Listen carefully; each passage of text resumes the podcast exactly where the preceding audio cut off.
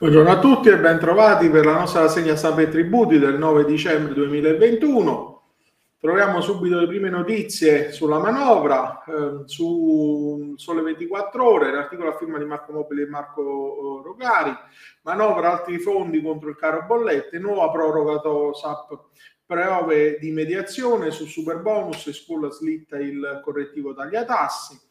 ehm, il super bonus senza tetti di 6 sulle villettoni familiari, una proroga della TOSAP e maggiori risorse per scuole e apprendistato al termine del primo giro di riunioni tra le forze politiche della maggioranza e il governo cominciano a determinarsi alcune modifiche condivise rispetto alla manovra. Il, puzza, il puzzle dei ritocchi risulterà più chiaro soltanto domani o ven- oggi sarebbe per chi legge o venerdì perché l'articolo è del giorno, eh, del giorno 8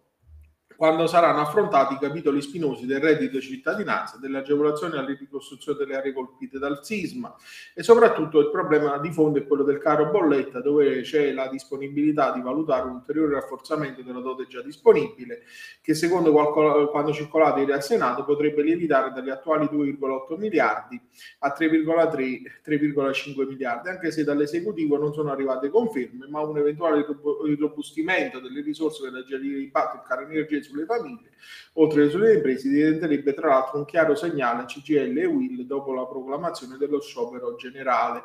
Per quello che a noi più riguarda, eh, la proroga di sei mesi di TOSAP COSAP costerebbe circa 150 milioni di euro ai quali occorrerebbe aggiungere almeno altrettanto per prolungare a marzo la possibilità per ristoranti e bar di occupare il suolo pubblico con i tavolini.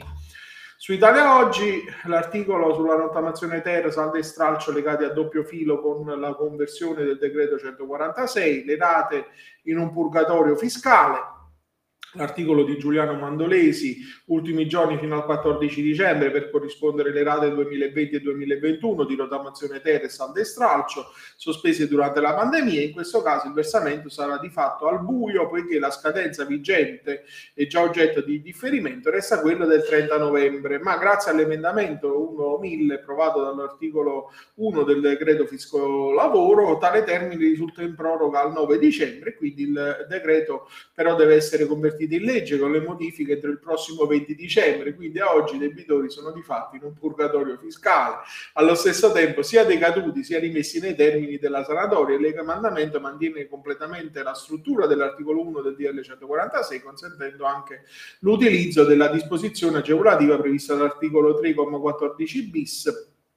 norma che disciplinava la rottamazione eh, cosiddetta TER. Il comma 14 bis prevede nei casi tardivo versamento delle rate non superiori a 5 giorni l'effetto di inefficacia della definizione non si produce e non sono dovuti interessi. In poche parole, quindi saranno considerati validi i pagamenti entro il prossimo 14 dicembre solo dopo tale data scatteranno le durissime conseguenze previste in caso di decadenza dei piani. Su Italia Oggi, sempre a firma di Francesco Cerisano, troviamo un articolo sulla consulta che giudica illegittima la misura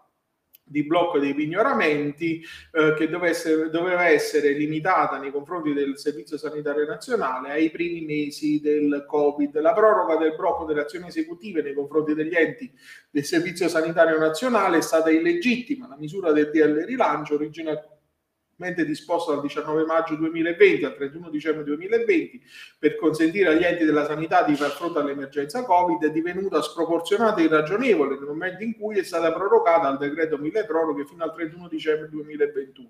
Con la sentenza 236 del 2021, depositata ieri in uh, cancelleria, si va a eh, appunto ehm, eh, ritenere questo slittamento lesivo degli articoli 24 e 111 della, eh, della, Costituzione. La consulta è stata chiamata in causa dai tribunali di Napoli e di Benevento e dal TAR di Reggio Calabria con argomentazioni in larga parte coincidente, tanto che la Corte ha deciso di riunire i eh, giudizi. E quindi nel richiamare la precedente sentenza 128 del 2021 sulla sospensione delle procedure esecutive avente oggetto l'abitazione principale del debitore ha ribadito che questa sospensione disposta a causa del Covid deve costituire un evento eccezionale, sorretto da un ragionevole bilancio eh, che deve farsi tra i valori costituzionali che vengono a trovarsi in conflitto e quindi in questa decisione i giudici delle leggi hanno osservato che se l'irrompere dell'emergenza pandemica può aver giustificato in una prima fase il sacrificio dei creditori procedenti sulla base di un criterio applicativo a maglie larghe, la proroga delle misure nelle fasi successive avrebbe richiesto da parte del legislatore una riedizione, un affinamento del bilanciamento sotteso alla misura, poiché la sua invarianza cristallizza un pregiudizio individuale che dovrebbe essere invece eh, strettamente limitato nel tempo. Su Italia Oggi sempre ehm, la ehm, Cassazione in eh, ambito della lite col fisco che può essere rottamabile anche inviando in Cassazione memorie via PEC. La lite con il fisco può essere rottamata anche mediante l'invio in Cassazione una memoria via PEC quando sancisce l'ordinanza 38.764 del 7 dicembre 2021 che ha accolto la ragione del contribuente alla quale era stato contestato un maggior reddito per versamenti sospetti in banca Uh, sui PSOA quotidiani invece troviamo l'articolo di Gerolamo Ielo uh, in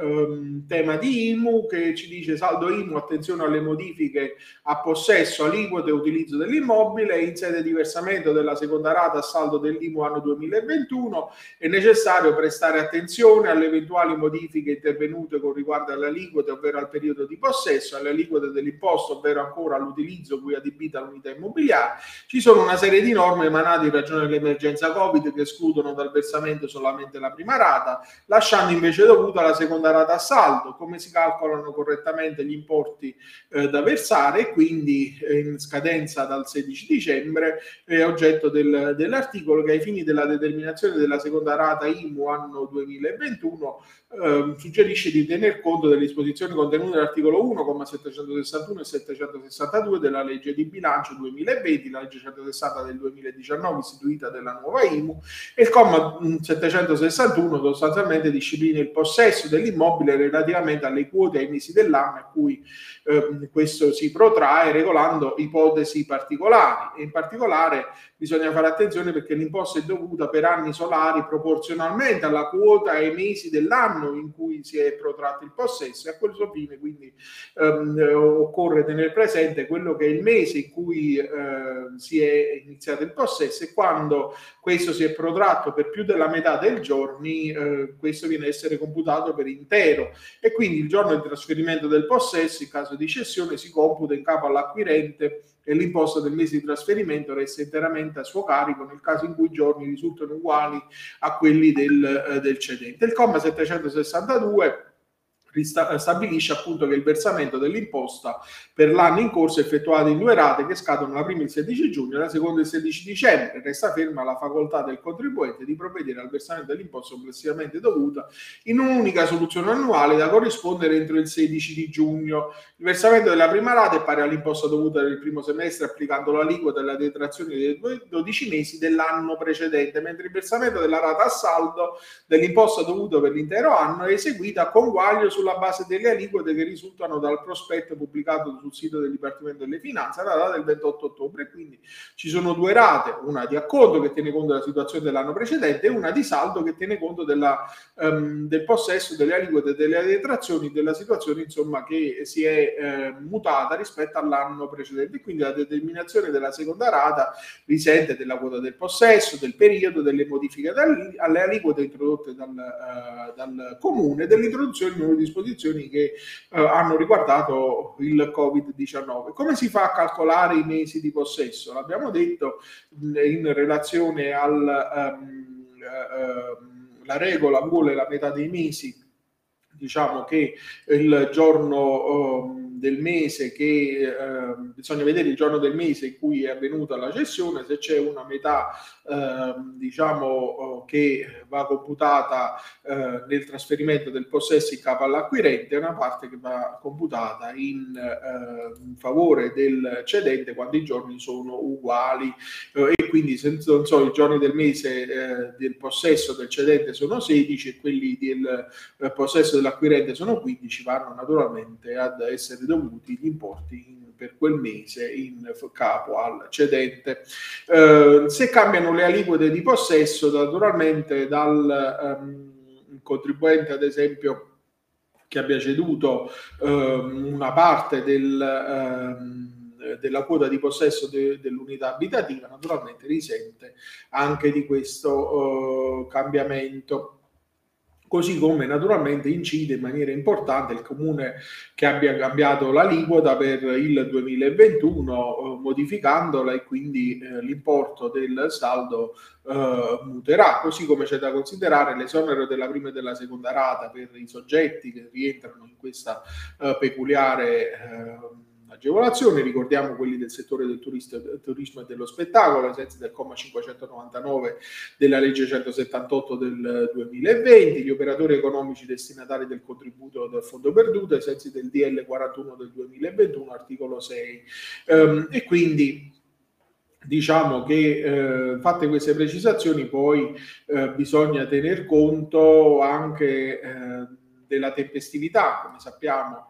del, eh, dell'approvazione delle aliquote, quindi verifiche da effettuare prima del pagamento del saldo. Eh, passiamo ad un altro argomento, sempre in termini di IMU, la società di persone al test del conguaglio IMU, l'articolo su Netti Plus Fisco a firma di Francesco Giuseppe Carucci, i requisiti per l'esenzione spiegati in una risposta MEF, l'agevolazione spetta se coincidono soggetto passivo e amministratore, a eccezione dei gestori di cinema e teatri di categoria D3 per i quali l'esenzione IMU vige per l'intero 2021 e il 2022, mercoledì 16 dicembre torneranno alla cassa i gestori delle attività per le quali era stata disposta l'esenzione del pagamento delle rate 2020 e la prima rata di quest'anno, quindi condizione di accesso eh, è la coincidenza tra soggetto passivo d'imposta e gestore dell'attività a ridosso della scadenza. In una risposta non pubblicata il Dipartimento delle Finanze ha chiarito in quale ipotesi questo requisito possa considerarsi soddisfatto se l'attività è gestita da una società di persone nell'immobile ricadente nella soggettività passiva IMU del socio che vi partecipa e quindi a parere del Dipartimento Ministeriale dal momento che la società di persone sono prive di personalità giuridiche godono di un'autonomia patrimoniale imperfetta che comporta la responsabilità illimitata e solitaria dei soci delle obbligazioni assunte dalla società è possibile considerare sussistente il requisito ove al soggetto passivo IMU spetti l'amministrazione della società secondo le norme del codice civile. Per i soci semplici e società in nome collettivo eh, diciamo, se non diversamente pattuito, l'amministrazione compete a ciascun socio giuntamente dagli altri nelle predette ipotesi, quindi il socio a cui compete l'amministrazione della società può godere delle agevolazioni, mentre la società in accomandita semplice l'amministrazione può essere conferita soltanto ai soci accomandatari con la conseguenza che, quale, che qualora l'immobile destinato a esercizio di attività appartenga a un socio accomandante, l'IMU resta dovuta secondo le regole ordinarie. Cambiamo argomento, su NT Plus enti locali ed edilizia troviamo l'articolo a firma di Alessandro Merciali, quale futuro per il servizio dalle pubbliche affissioni, gli effetti del comma 836, articolo 1 della legge 160 2019, il titolo dell'articolo, le pubbliche affissioni naturalmente rappresentano un servizio presente in quasi tutti i comuni dell'Italia e quindi i manifesti ehm, nella loro eh, affissione eh, so, rappresentano il canale di comunicazione diretta alla massa, strumento di grande impatto visivo che ha eh, colorato i muri delle nostre città attraverso tre secoli. Chi eh, per primo capì il valore del manifesto fu Jules Chedet, eh, pubblicitario e pittore che a metà dell'Ottocento, ci ricorda l'articolo, comprese al volo l'importanza dell'immagine rispetto al testo, da cui derivasse la necessità di attirare l'attenzione del pubblico. Eh, l'evoluzione normativa ci ha portato sostanzialmente con il, eh, l'avvento del primo dicembre, con la, il termine dell'obbligo da parte dei comuni di mantenere attivo il servizio delle pubbliche affissioni quindi una delle tante novità introdotte dal legislatore che al comma 836 ha voluto segnare un vero e proprio passaggio epocale per la gestione delle affissioni dei manifesti a cura dei comuni e quindi le amministrazioni locali potranno interrompere l'espletamento di quel servizio e per decenni ha visto una clientela legata rivolgersi all'ufficio affissioni per pubblicizzare qualsiasi cosa, da eventi privati a manifestazioni pubbliche, eh, feste religiose e via dicendo. E quindi la norma prevede che i comuni che scelgano di rinunciare al servizio possano sostituire l'affissione di manifesti contenenti comunicazioni istituzionali con la loro pubblicazione nei siti internet istituzionali. Il legislatore ha voluto anche provvedere che i comuni dovranno comunque garantire l'affissione da parte degli interessati di manifesti contenenti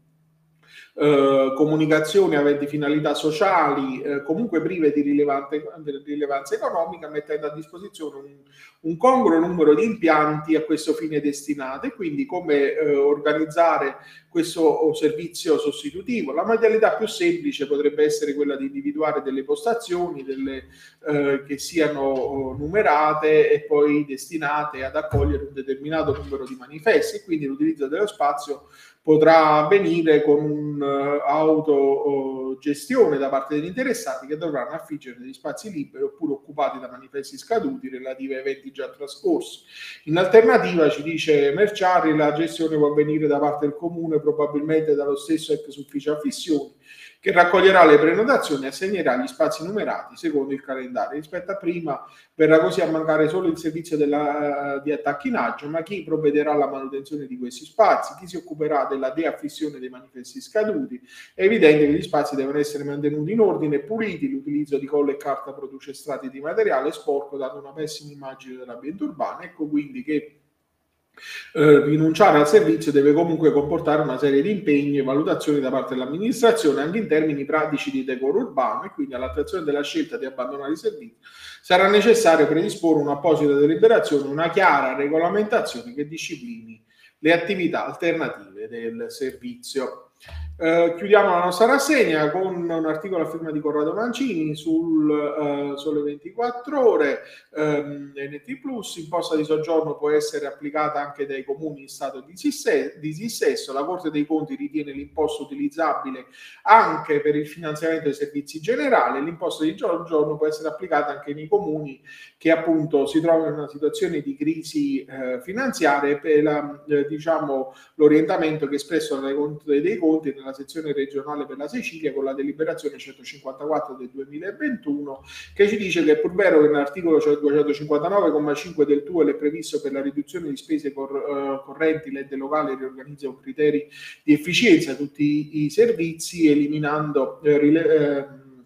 rivedendo quelle che sono le dotazioni finanziarie, limitando o quantomeno riducendo ogni previsione di spese che non abbia per fine l'esercizio di servizi pubblici indispensabili. Però, essendo l'imposta di soggiorno un tributo di scopo stabilito da un vincolo legislativo, i relativi proventi devono essere necessariamente destinati alle spese previste eh, dalla eh, norma di legge, in quanto anch'esse eh, attinenti ai servizi istituzionali dell'ente, ciò pur in costanza di una situazione